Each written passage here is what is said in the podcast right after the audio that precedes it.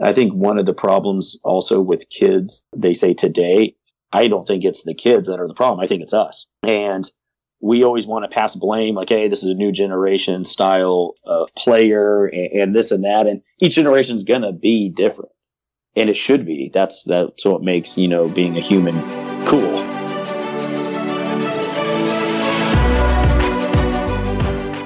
Hey, and welcome to Ahead of the Curve. This is your host, Jonathan Gelner, and thank you so much for being here. Today we have the pleasure of getting to speak with Justin James, newly named head coach for Point Loma Nazarene University. Before taking over at Point Loma, Justin was the pitching coach for UCSD and made back to back World Series appearances. Coach James's staff has ranked fourth nationally in Ks with a school record of 528 and averaged 9.3 Ks per 9 innings in 2018. On the show, Justin and I discuss in depth with how he builds his pitching staff, and that includes individual responsibility, quotes of the day, weighted balls, and daily communication. In complete transparency, Justin and I recorded this episode just before he accepted the job at Point Loma.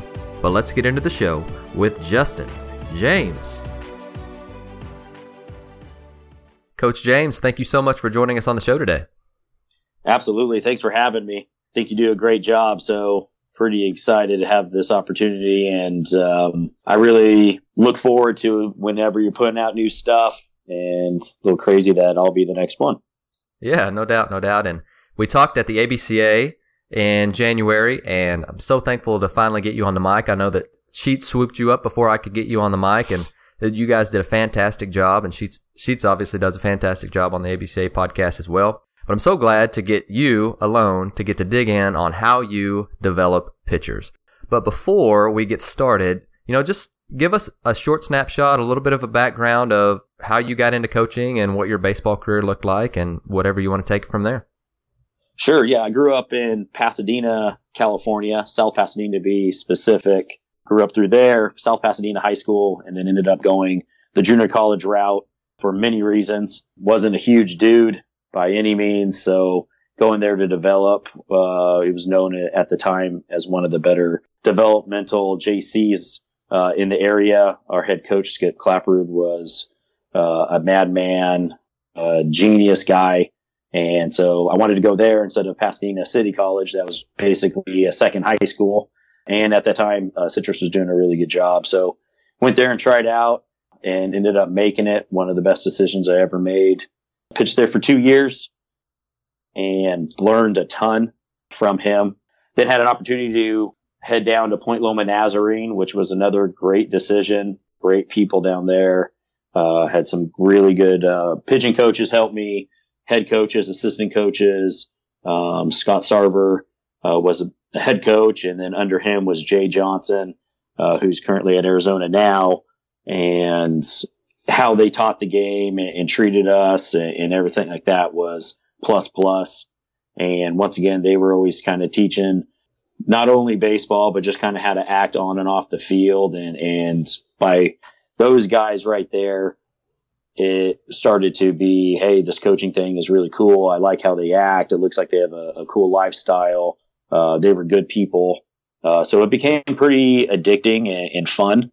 And from that, experience. Then I was about to do my credential, start going the high school teaching route and uh, doing lessons. And I realized that doing lessons was way more fun, way less hours, uh, and way more productive uh, than sitting in a classroom trying to be the substitute teacher. So uh, I got rid of that idea really quick, which saved me some money in the credential program. That's for sure.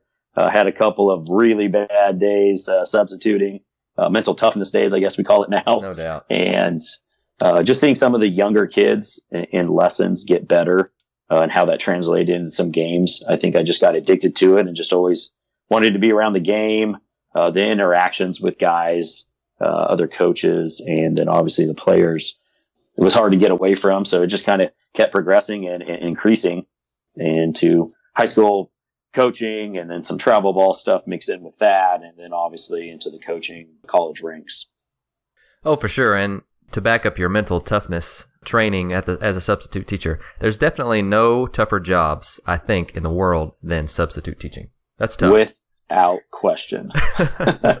so let's go ahead and start digging in on you know how you develop pitchers. So uh, you guys do a fantastic job, and you know I started following you guys because of the article that you wrote for Driveline and how you guys implemented a lot of the different stuff that they do in the team setting. And I just really started to you know dig in on that and just started fall in love with what you guys were doing and just building the entire pitcher and the entire athlete as a pitcher. But talk to us about you know, what does a typical week look like in the in the fall, and you know, where do we start? And it's it's a little bit broad, just because I want to see where you where you're going to go with this. But how do we develop pitchers in the fall?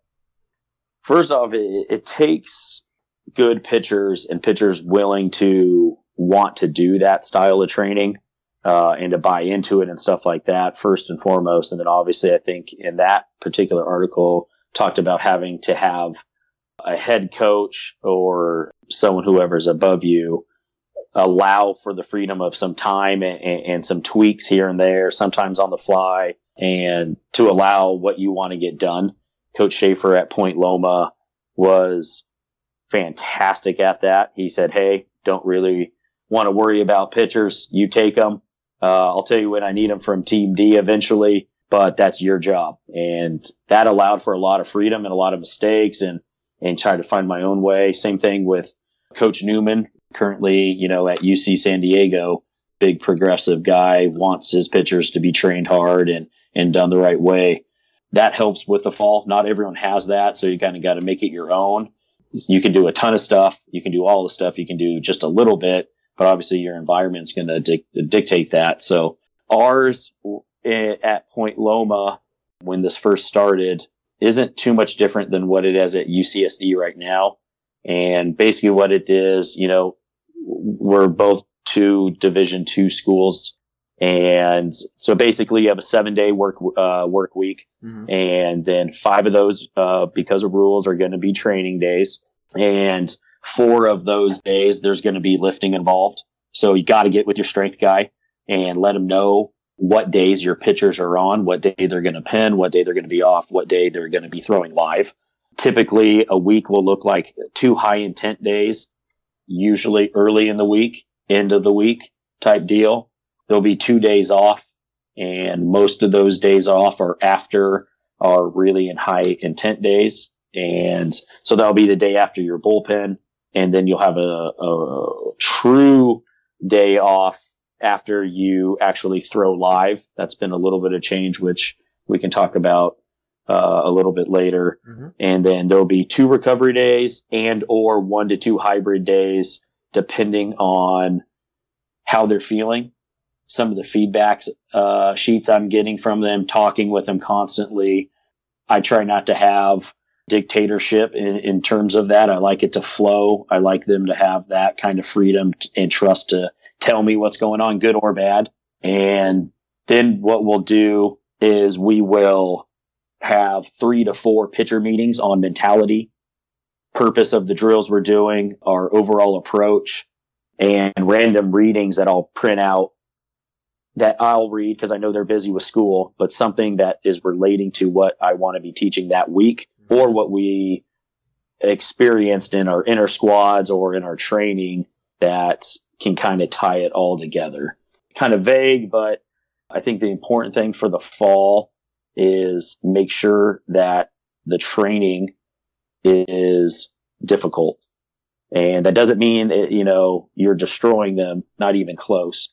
But I think in the past, uh, you know, I was at times maybe too careful and sometimes obviously probably too hard. So trying to mm-hmm. find that happy medium has been getting closer and closer every year. I feel like it's getting better and better.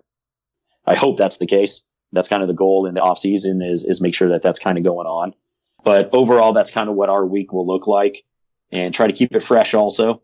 And, you know, within those days, those five training days, mechanic mechanically or, or, or pitching approach, stuff like that, it can go in any direction. So that's why having a plan for that week is really important. So you can make quick changes on the fly uh, and make it more individual based for your pitching staff. No, I love that, and I love that you add the classroom teaching element to that. And that's something that, you know, I've, I've really need to start doing more often is making sure that they know exactly what is expected of them. And if that's in a classroom setting, it is a lot more. Uh, I, I don't know if you see this or not, but it's a lot more. They really have to pay attention to what's going on rather than trying to explain it at practice and between drills and, and whatnot, which is good for reinforcement. But I really like the introduction for the classroom setting.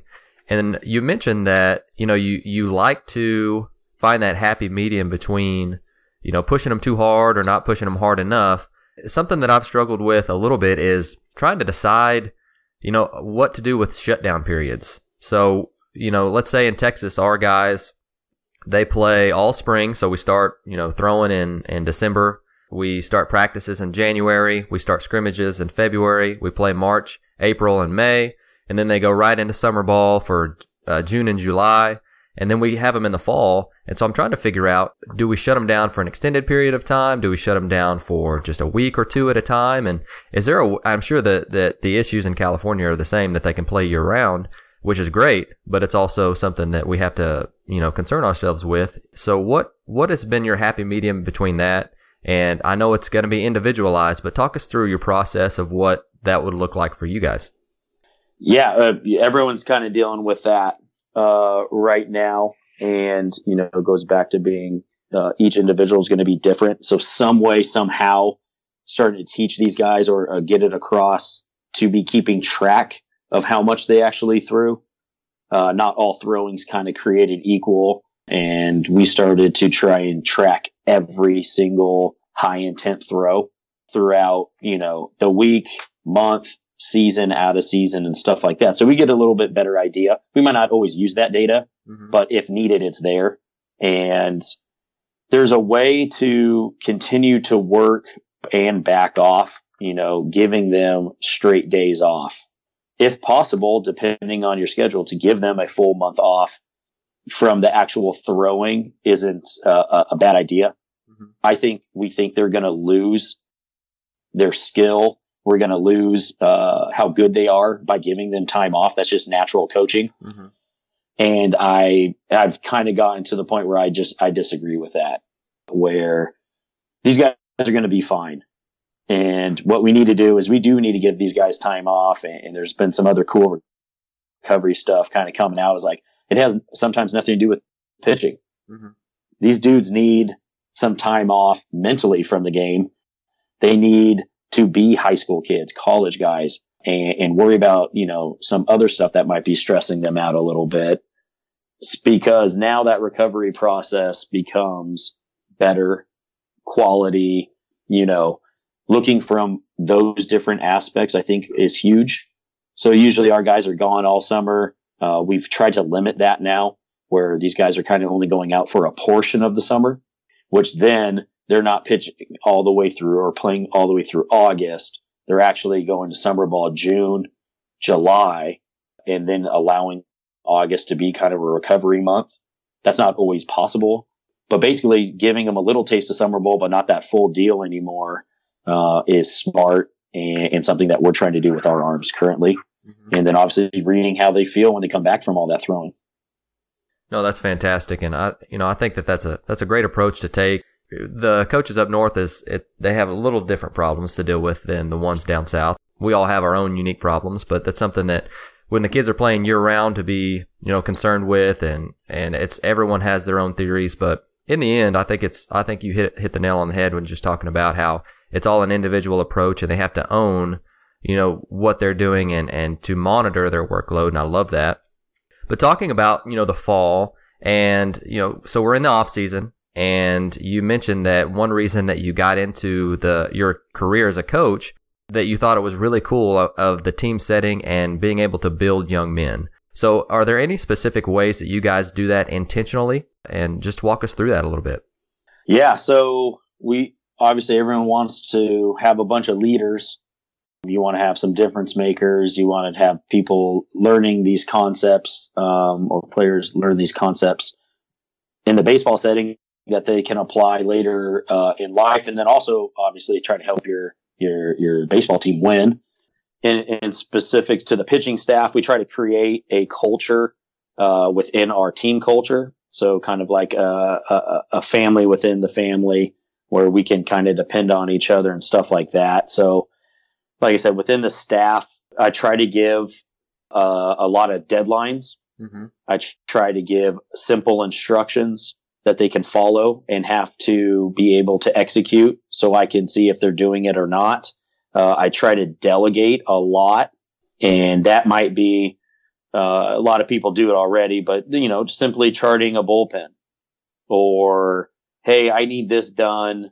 Even though I know I can get it done, I still try to give it to them to see if they can handle a little bit more responsibility. I think it's easy for us to say, Hey, we want you to be a leader. We want you to have this growth, but we never give them a lot of opportunity to do it. You got to give them opportunity to mess it up, which is very frustrating at times. But the only way they're going to learn to be more responsible is, you know, to have responsibility.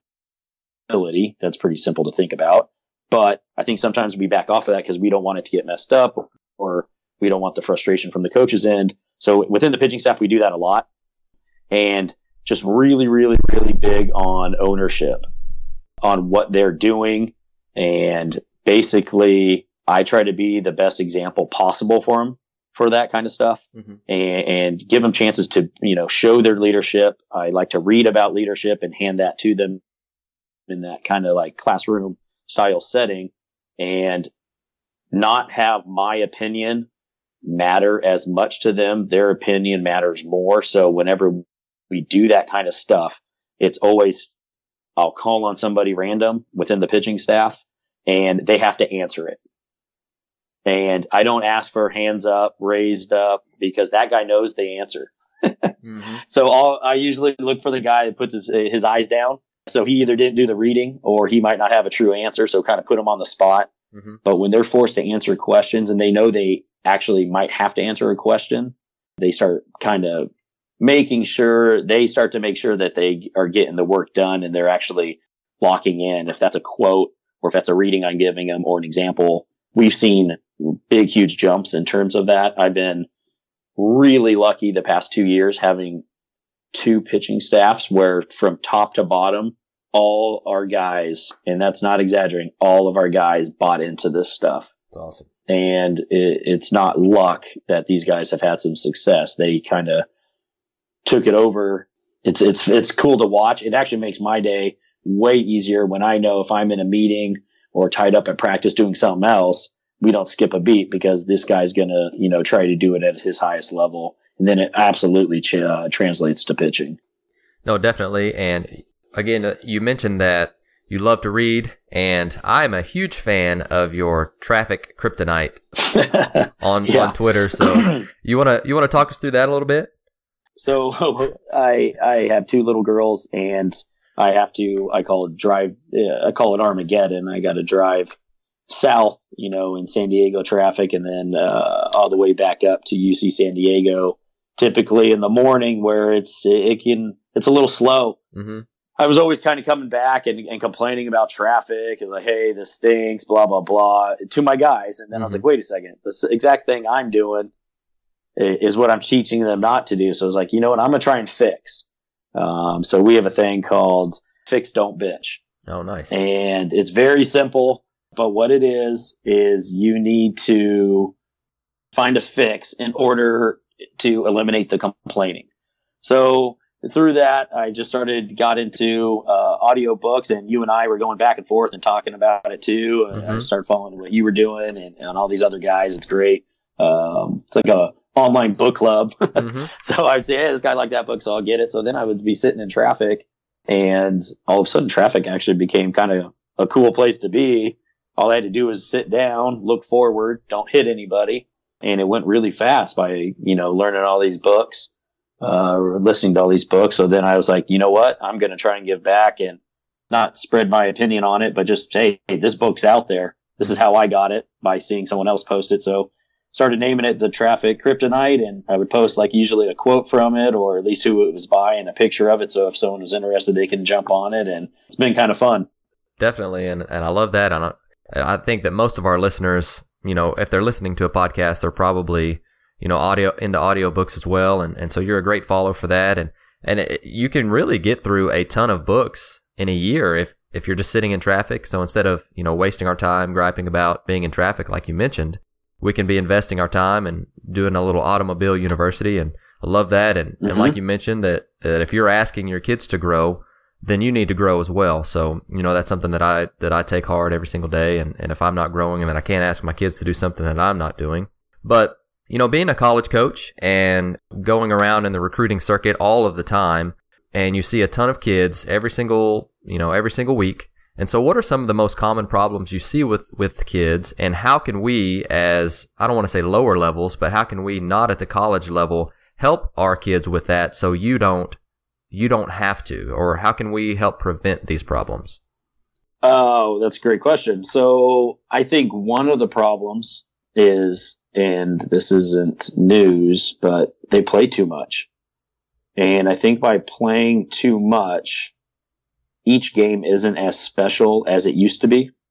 So there's that level of excitement that I think in the past we were really excited to like be heading to our game.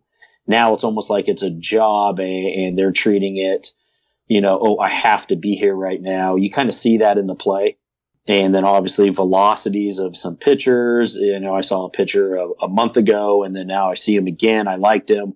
He's way down in velocity. Well, that kid is still the same kid. Mm-hmm. He's just beat down.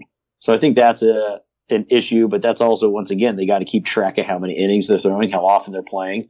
Easier said than done, but they have to be able to say no to a certain tournament or you know a certain kind of training within their team and their training outside think that's it. I think there's a lot of info out there that they use, which is great, but I think we can all do a better job of trying to find out what info they are getting access to and explaining why it is good or bad or uh, how they can use it a little better. I think one of the problems also with kids, they say today, I don't think it's the kids that are the problem. I think it's us. And, you know, we always want to pass blame like hey this is a new generation style uh, of player and, and, this and that and each generation is going to be different. And it should be. That's that's what makes you know being a human cool. And we need to or let's i guess rephrase that. I need to do a better job on taking more responsibility for them not doing something the way i want it to. It's not their fault. They need to be taught the right way just like we were taught I was taught growing up playing the game instead of getting frustrated with them and then missing that learning point or a couple of topics that we can get better at. And I think that is pretty rampant. So I try and, for the most part, reverse that kind of thing because they've heard it growing up the whole time. It's like, oh, your generation is, you know, they're not into it as much or, or they question authority. They do kind of all this stuff. Well, they're in an environment where all that stuff is very easy. So of course they're going to do that. Um, so I've kind of tried to change my approach on that. Once again, I think it goes back to the earlier question on the leadership building.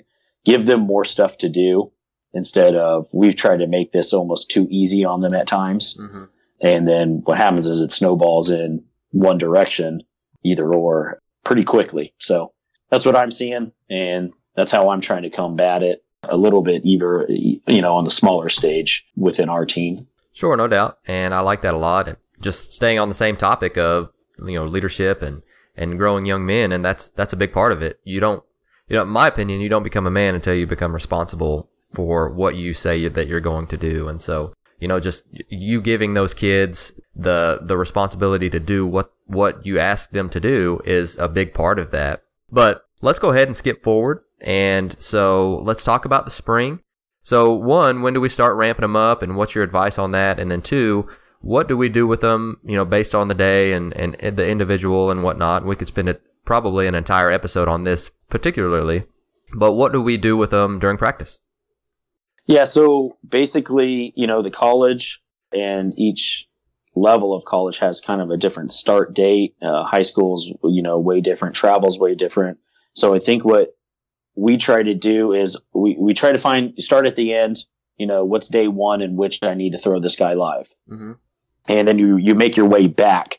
I think uh, you know, especially with me in the past, I would always be looking forward uh, and trying to build it that way. Uh, and so I felt going backwards was easier.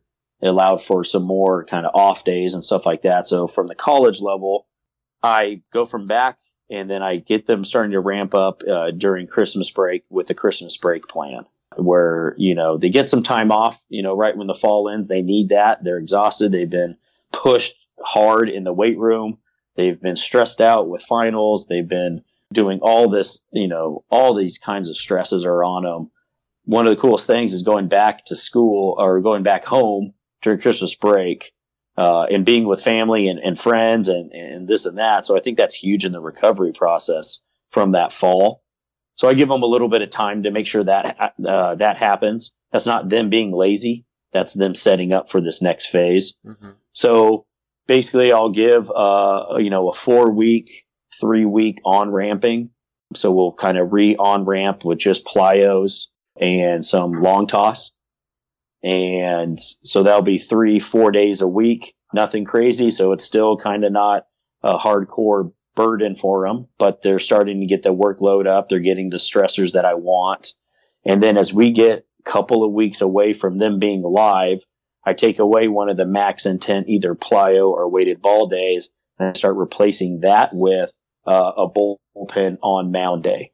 So as we get closer and closer, I take away the high intent stuff with the plyo or weighted balls and start adding more of, hey, we got to start pitching now. You got to get those reps in, uh, and that we've had success with that. So basically, what happens, I like to have, and, every guy's a little bit different how much they're going to throw, but at least three to four pens on a slope, max intent wise, before they actually have to face a batter and that is just planned out for multiple weeks at a time during the Christmas break or summer plan or or whatever your break might be. But they definitely don't go into it cold. In the past, uh, you know, as a player, this and that, like they gave they gave plans, uh, and plans have improved dramatically. I think from the pitching end, at least uh, at, at some good programs, where in the past we would just be thrown into the fire right away and some guys were fine. Some guys obviously would always come back with cranky arms.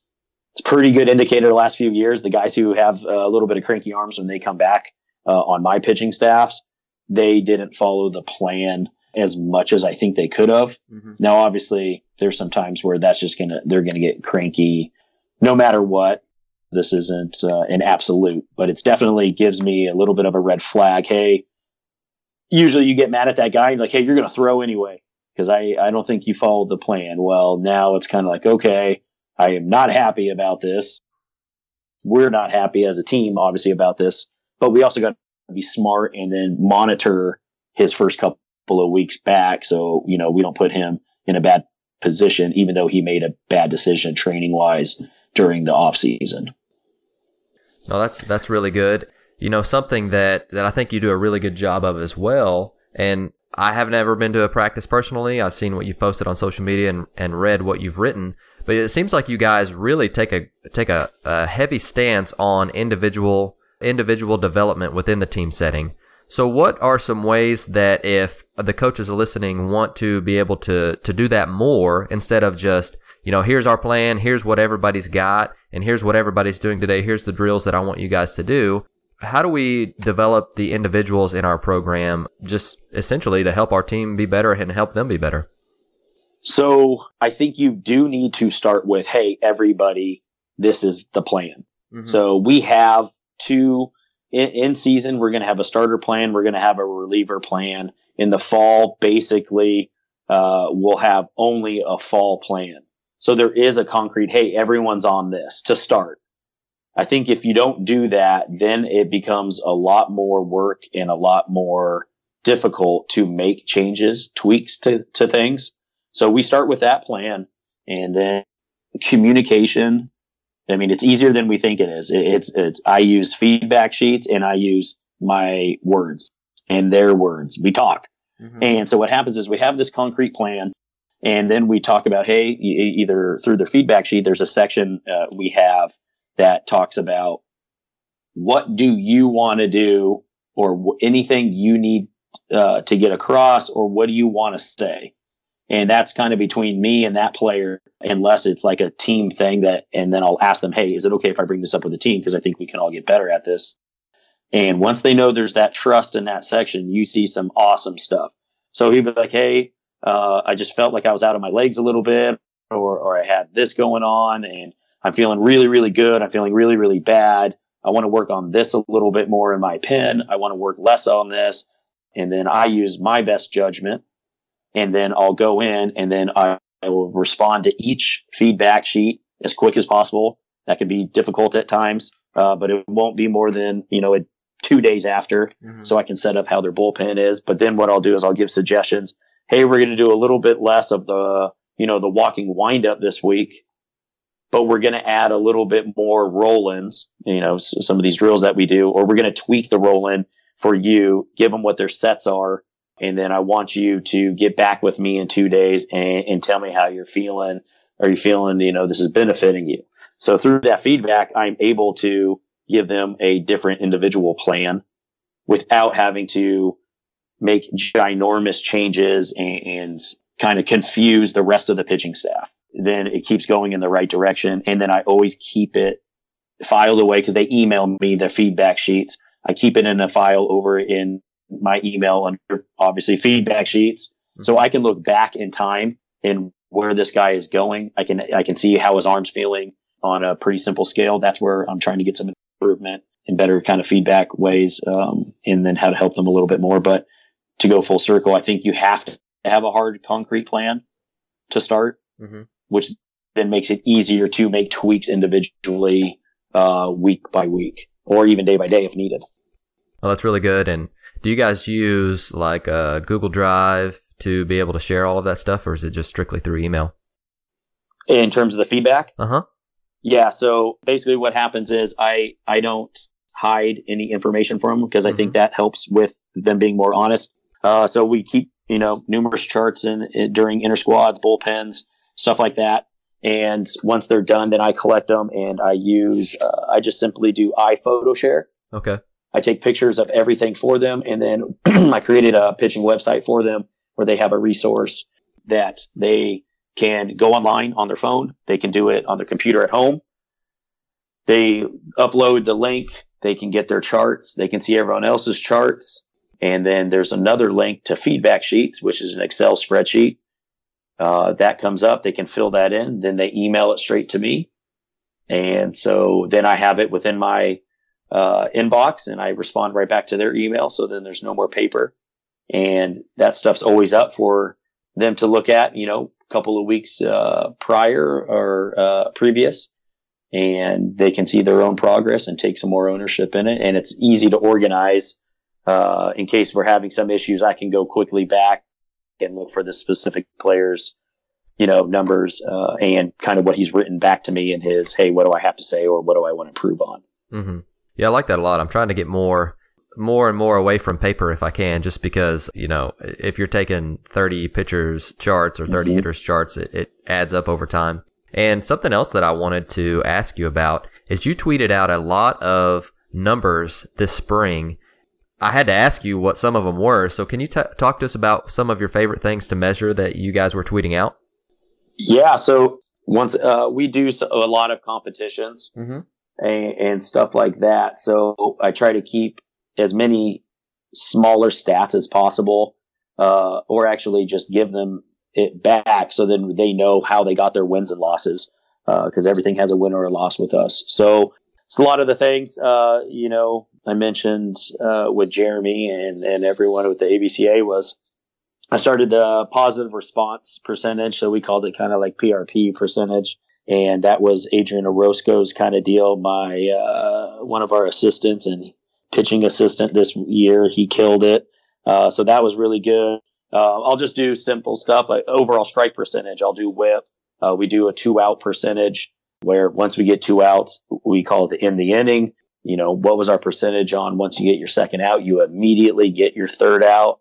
We'll, we'll do a ton of that. We'll do batting average against. Uh, we'll do inherited runners. So relievers have something to hang their hat on. So we'll keep that. We will do, man, anything you can pretty much measure. If I think it was cool or, or if it was really bad, I, I try and post it. Mm-hmm. It's not always going to be, you know, unicorns and seahorses. Sure. And uh, I did that for mainly for them. So, like, if they're on social media, they can see what their whole week as a staff look like. They can hang their hat on something, and then they can kind of see the game within the game. Just thought it was kind of cool just to see what a whole week looked like, you know. And then I'll do that individually with them as well. Mhm. But social media wise, uh, just usually, hey, what's the weekend look like? We might have won three games, but these numbers aren't adding up. You know, if we want to win long term, or the opposite, we did a great job. You know, we lost three or four. Hmm Well, let's not, you know, jump off a ledge. Let's keep doing what we're doing. And that's what's happening more often than not is these numbers aren't matching up. Stick with the process. The data is telling us you're doing a good job. You're staying on attack. Uh, you know, lead off guys out, first two strikes. That's another one. Now, a lot of people do uh, two out of three, which we do as well. But I kind of did one in between that first pitch and the first two three is how often are we going to stay out of a 2-0 count? So uh, our goal there is 90% or higher. Uh, if you throw a first ball, you know, the bat is not over. I think when we stress first pitch strikes too much, then all of a sudden we became too careful and that we're either going to miss by a lot or we're going to miss by absolutely nothing, which means middle, middle. And I think both of those are really bad. So I give them a chance to get back in the count right away. That's a response kind of deal. So Okay. um, those things I like to post out there. I gotcha. So I'm looking at it right now, and obviously all of them have uh have letters that I'm like uh, I'm trying to figure out what this means. So the last one that you posted, you guys had 79% San Diego innings. What is a San Diego inning? Oh, that's a shutdown inning. But Okay. I guess we can start Oh, calling them San Diego. oh, innings, okay. Yes. SD innings. Okay, got it. Shut down. so that's yeah, shutdown inning. So you get two, Uh, and then you got to get the next guy immediately after that out. No, the the shutdown inning is going to be after all, we've scored okay. Perfect. We immediately come back with a zero. Okay. And in the game, let's say multiple pitchers pitch in that inning, and we we do that. They all get credit for that. Okay. And then Um, uh, you guys had 75% LOM. Uh, leadoff man. Okay. Uh, so your leadoff man retired. So Okay. Mm-hmm. first guy out of an inning, which is huge, obviously.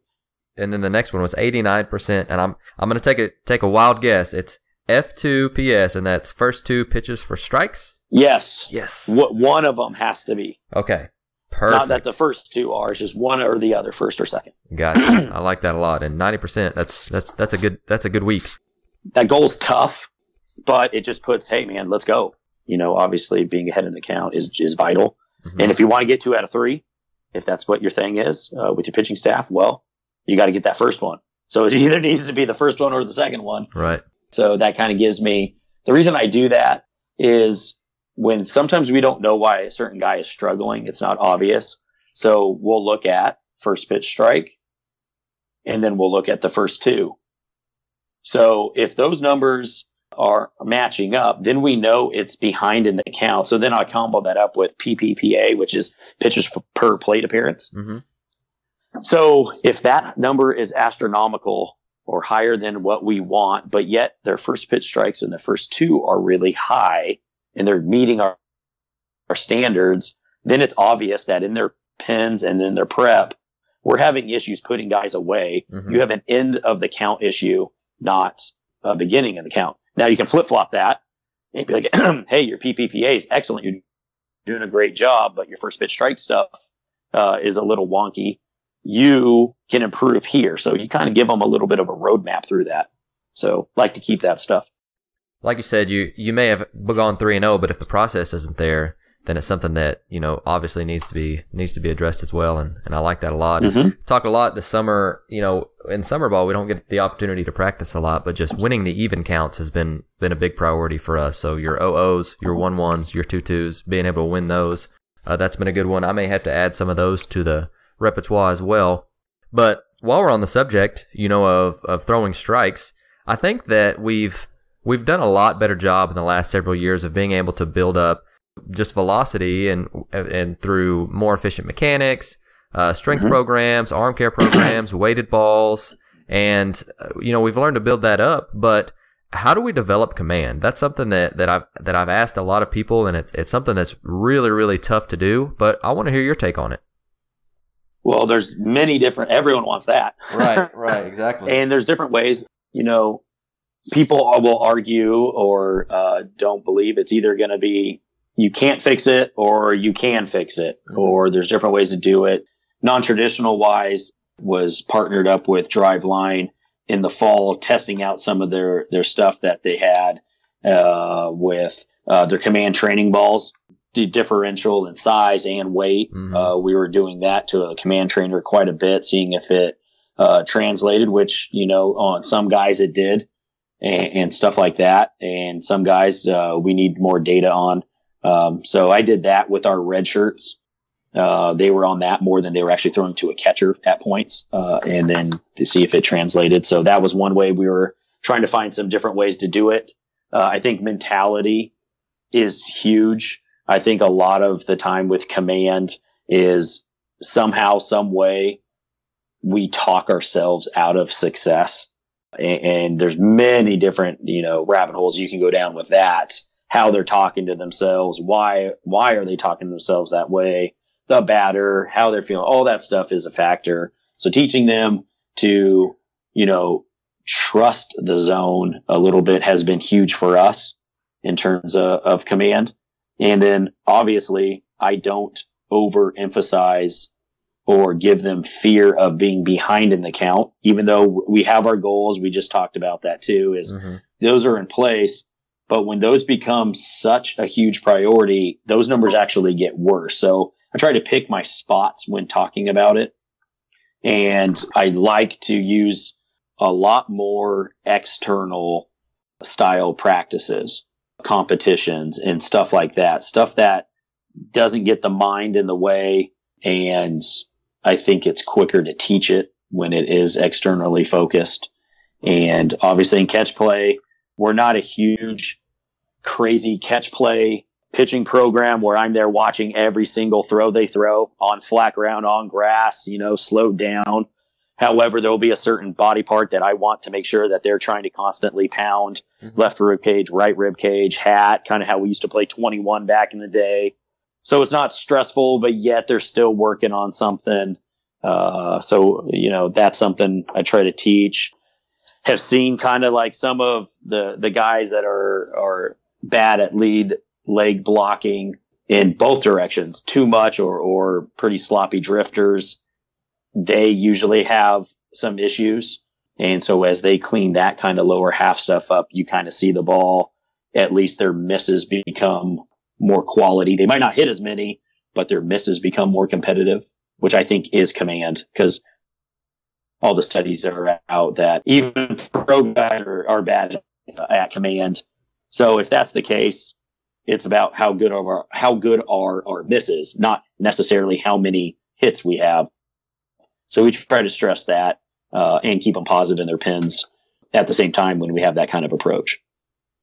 I love that, and we invested in some of the differential training balls this fall mm-hmm. Eh, or this this spring, and I like those a lot just because again, it's it's something that throws your central nervous system for a little bit of a loop because the balls are either five percent bigger, smaller in weight and size, and so it's kids like different. So it's it, fun, yeah. yeah, eh, yeah, exactly. And and if we're if we show the kids that we're trying to if we're trying something different, they're gonna go, man, so coach is trying uh trying something different with me today, man. He's so he must be learning. So this is going to excite me a little bit. So that's the reaction that I've gotten, and that's why you know I think coaches posting on social media and just showing what they've learned and your traffic kryptonite and stuff like that. It's it's always good, and and depending on your personality and whatnot, but the kids feed on that because they're on social media all the time. But the kids also feed on trying things that are new and trying things that are different, and trying things that are progressive, and whether or not they work or not, that's for us to find out. But it's just, you know, just the ability to be able to try new things and not go into the same thing over and over and over all the time. It's,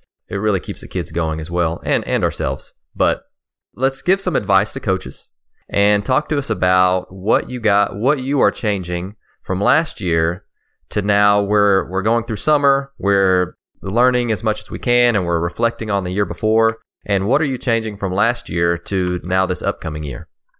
That's a great question, and this is kind of the fun time of the year. sure. So a couple of things, and it, some of them blend over.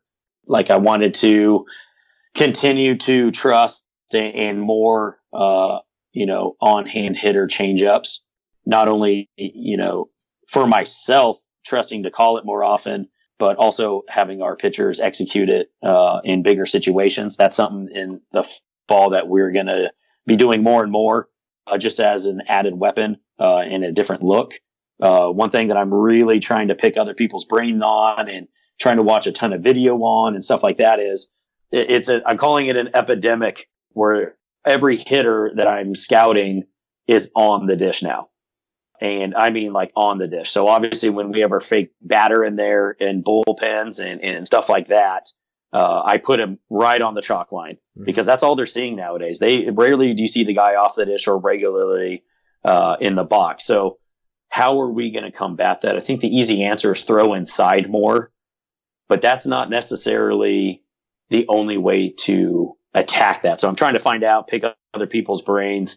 I think the right on right change up, left on left change up, and stuff like that uh, has been uh, a, a, weapon to combat that a little bit because obviously they're excited. They're looking for something uh, that you're not throwing, which is good. Mm-hmm. And all these guys have a bunch of body armor. Well, that's not going to change. Sure. So we got to make the change. So I'm trying to think of how uh, to fix that. Um, because if you do it well, you can shut some people down pretty easy. They don't know what happened. However, if you don't do that, it's going to be a long weekend. Uh, and uh, there's going to be some balls that go pretty far. So definitely that um, different warm up protocols.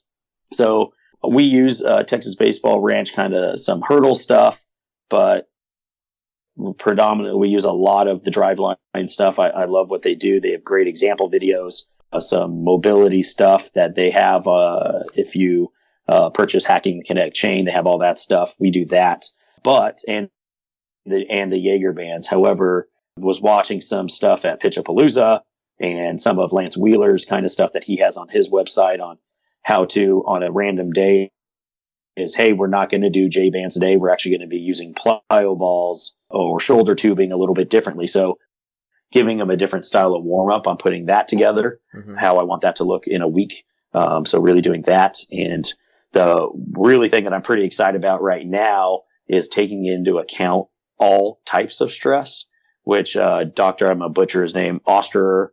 Dr. Oster? Uh, Stephen Oster? Is that, yes, is that, he's at the BDG. Uh huh his recovery book I read, I loved it. And it was only, it was just because I thought there was just, it was just a different angle and a little bit of a wake up call in terms of all stress. So changing some of how I, I look at recovery, how I get feedback. Uh, I started to do it at the end of the year with our starters. Uh, you know, I have some pretty smart kids here at UC San Diego. So they are stressed, you know, all the time. I'm stressed in training, stressed in throwing, stressed in school. Mm-hmm. Well, what was I doing? The first thing I would do is with my 4.0 biopharmaceutical starting pitcher is I'm going to stick him on a chart the next day. So he's grinding on a chart. He's doing all these things for me. He's doing the calculations for me. Well, I've thrown him into another stressful situation. So I straight up took him off of charts mm-hmm. the day after he pitches. My starting pitchers, uh, I try when possible. They're not going to chart the next day. They're actually going to have a true, Hey, let's be a true PO. Let's throw the blades on, uh, and let's, you know, get the bad PO name and, Hey, you know, non-athlete, you're not doing anything today. exactly. And fungo. I'm going to give that body 24 hours. Yep. Not even that. I mean, well, if they want to, if that makes them happy, they can do that. Uh, but 24 hours to let the body do what it's naturally supposed to do. Then I'm going to start doing some of my uh, recover, recovery protocols and stuff like that. So that's one thing I'm going to change or continue to change uh, and do more of uh, this next fall and see what happens and track that and uh, see how that goes. So I'm pretty excited about that stuff. I like it. No, definitely. And Dr. Oster, a former guest of the show, and just wrote their their recovery recovery docu or a recovery book and fantastic read. So you guys make sure you go check that mm-hmm. out if if this sounds interesting to you. It's it's well worth uh, I don't know what, what the price is, but put a price on it. It's well worth that because again, like Coach James said, it's a different angle and, you know, everything that he does, he wants to be backed by evidence. And so instead of doing the things that we've always done, he's trying to take the stance of let's do things that we know are true. So you guys go check him out at, sure. at BDG and, and, yeah, you don't always, and not in regards to him, but everyone thinks like you have to agree with everything everyone says. And that's not true. Is like mm. you just pick some things you know, from these guys and then you make it your own. I think there's a ton of stuff, you know, in what he put out that is applicable to us. Might not be to some other people, might be at all. It doesn't. It, it doesn't matter. Mm-hmm. You're in charge of your staff, and I think that's where uh, some people can separate themselves and how you implement it, what you implement, what's important, what's not important to you as the the guy in charge of the pitching staff or team, and or each individual kind of pitcher. So uh, definitely a great resource and a, a new one to kind of pick at. Oh, for sure. So talk to us about, and this, this is a new question, but it may be my favorite question just because we all do weird stuff. I mean, we're coaches. All coaches are similar in, in something, but talk to us about why or something that you guys do that other coaches probably think that you're crazy for doing. Uh, I don't think anyone's told me that yet, which might, which they actually might be having fun behind my back, I guess. So, I think some people think how we train is is crazy. And I mean, what happens is, uh, so we'll roll up to a field and we have two little girl gymnastic mats, folded gymnastic mats, and we're trying to hang it up on, you know, chain link fences. So we have a portable plyo wall. Uh, it's on the bottom of our uh, bus. We're trying to hang it on a tree. We're trying to do all sorts of mm-hmm. stuff. Uh, we're, you know, we're chucking different colored balls we're doing some twist and drill. So I think from afar, they're probably like, I don't know if these guys are here to play baseball or not. So I think that might be it. yeah. And our dugouts, uh, our dugout can get a little crazy before the game and, and stuff like that. So not, not different from anyone else's dugout, I bet. But yeah, we can look crazy at times for sure. No doubt. No doubt. So the next question is about, you know, what are what our players love to do. So what's something that you guys do in practice that if you said, "Hey guys, we're doing this today," players just are going crazy because they love it. Our guys like our competition pins because we keep uh, a, a win loss record, like there are standings in a season, which lead. Uh, so there's always a winner. Uh, there's always a win or a loss to everything we do. Uh, so do we keep that kind of one on one bullpen competition uh, horse. Uh, you know, first one to a certain number wins. That's that's recorded. And then whenever we start getting into our bullpen tournament, we do a 16 pitcher, uh, single elimination end of the season, uh, bullpen tournament where, you know, the rest of the staff's allowed to kind of pick who they want. Uh, nice. our position guys will actually fill out a bracket. Uh, so they kind of, they like that. I love and that I, a lot. They're like, Hey, they'll stop their, their cage work and they'll come and watch and I actively kind of want them to root against somebody. some some funny stuff happens when that's happening, obviously at the college level, and I think they like. I, I don't know if they love or like. I don't know, but uh, we have a quote of the day for the pitching staff uh, and as the team, but a separate one for the pitching. Uh, and I'll ask, how does this apply to you? And I'll pick somebody random, and I think they like it because when someone isn't ready for the answer, some of the stuff that comes out is pretty good, just like in the thing. Uh, so I think they kind of look forward to maybe in a way someone not being on their A game on that. Nice. uh, and we, we have a good time uh, with that every almost every single day. So I think that would be two one two of them. I gotcha. Do you guys do the competition pins during the spring as well? Uh, spring and fall, yes. Okay. So I'll do two competitions now sometimes uh, in the past it's actually gone the whole entire year. Mm-hmm.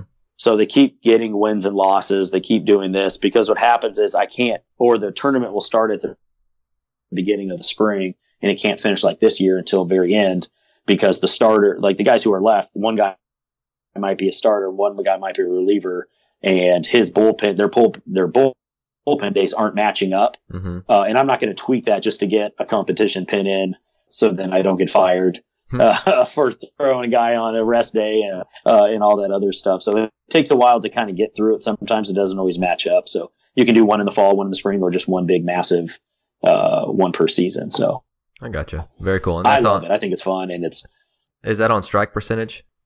Uh, it's straight hit or hit or miss. miss. Gotcha. Yeah. So I'll I'll chart out uh, 15 to 20 pitches and I'll tell you what style I want that pitch, if you know what style count it is, and they both have to try and go. It compounds, it creates fake energy or fake uh, um, pressure mm-hmm. because it can compound. And this one change up, you know, for a strike or change up a ball off the dish is worth six points, and we're going to eight. So all of a sudden your mind's racing and, and it, you know, the lower seed might get jumped right now. So everyone's screaming, you got to throw a change up. Haven't thrown a change up well in two weeks. So just adds a lot of fun and, and a lot of, like I said, fake pressure, which it's hard to replicate, you know, outside the game element. No, I love that. And anything that we can do to compete, it's obviously, you know, we, we want to be able to do that and, and making something as most would say monotonous bullpens competitive. That's a, that's a big win in my book. But before you go, and again, thank you so much for joining us and a ton of actionable and practical content in this episode. But give us your favorite uh, resources and books so we can start digging into those. Man, there's a there's a lot there's a lot out there. There's a lot of free info out there. Uh, you just have to look. Uh, and, you know, I tell my pitchers and other guys that I talk with, it's about being a kind of a pitching nerd. You want to nerd out to this stuff. And the more you do it, the more exciting. So, first and foremost, uh, you know, I owe a ton to, and knowledge wise and and success to Driveline. Uh, my friends uh, up there, Matt Daniels, uh, you know, obviously Kyle and, and, Mike and and all them. So their blogs, uh, I like every time they put out a blog. I was really lucky to be asked to you know contribute to that.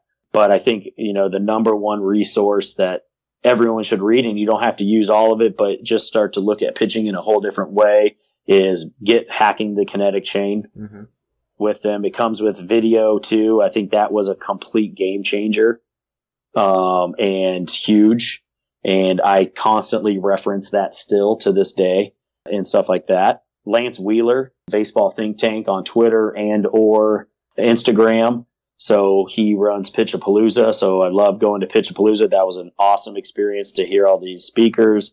Uh, but he also has a great website where you can purchase some of these DVDs or years or certain things that he's done that I think are worth every cent. Ben Brewster uh, on Twitter uh, with Tread Athletics does an un- unreal job, I think, bridging the gap between player and coach. Mm-hmm. Our guys really relate, and I like his videos, and I think he's uh, doing a really good job. Uh, so he'll put some stuff out that I'm like, hey, man, I really like that. I'm not going to try and come up with that my own. I'm going to say, hey, this guy Ben over here is doing awesome. This is what he's saying about sleep, different tweaks and plyos. Hey, watch this video, follow this guy. It's really good. Our guys really have gravitated towards him. Uh, and he's helped me out in the past when I've reached out and had some questions. Um, obviously, we just talked about the recovery book. Uh, Oster does that's a, I think that's a must purchase. Another must purchase that we use religiously is the mental ABCs of pitching. It's old, but there is so much good info in that if you want to teach them in the mental game and it's broken up small. Uh, so we use that, uh, like I said, religiously.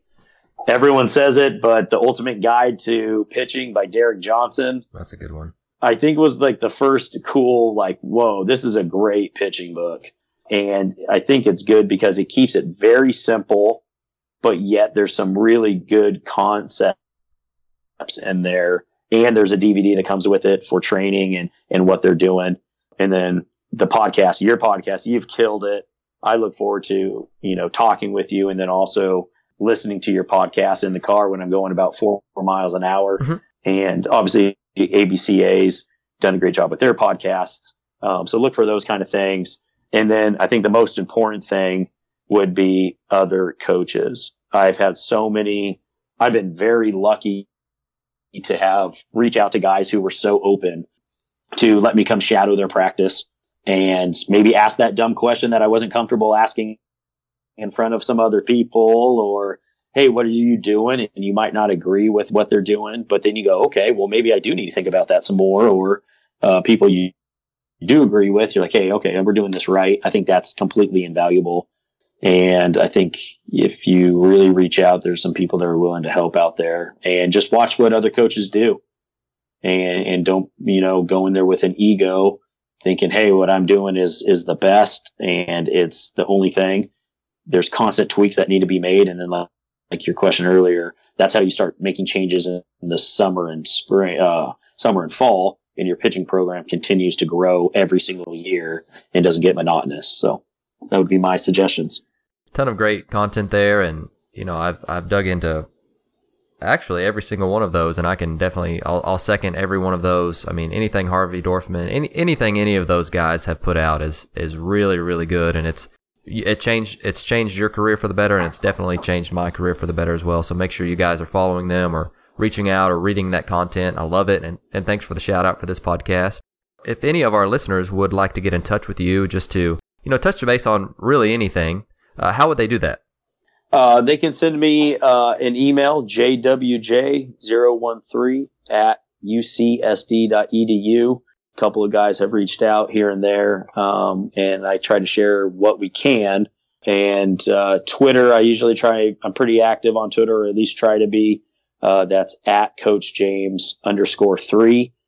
same thing with kind of Instagram, but I usually kind of just kind of go back and forth. That's kind of more for my my my kids mm-hmm. uh, and some baseball. So if you want to tolerate uh, my two gremlins on there, you know, mixed in with some pitching stuff, uh, I do that. That's probably the best way. And then obviously, if you happen to see me out and about and you have some random question, I would love to talk with anybody because it's just been huge. People have done that for me, so I uh, would like to give back. All right, Coach James. Well, it's been a pleasure and you know, I'm just going to open up the mic. Is there anything else that you'd like to talk about, or is there anything else that you'd like to tell our listeners before you go?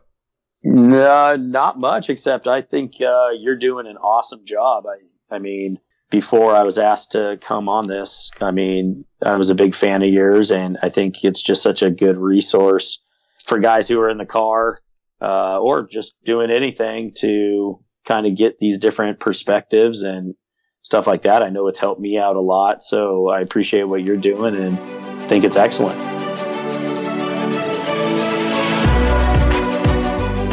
Thank you for listening to Ahead of the Curve. Before you go, I'd love to be able to get in touch with you, and we have several different ways of doing so. You can follow us on Twitter and Instagram at AOTC underscore podcast. You can join the AOTC Coaches Facebook group, and if you want to be a part of the mini clinic emails, both of those links are listed below. If you enjoyed the show, please consider leaving us a rating or review to help others find and stay ahead of the curve.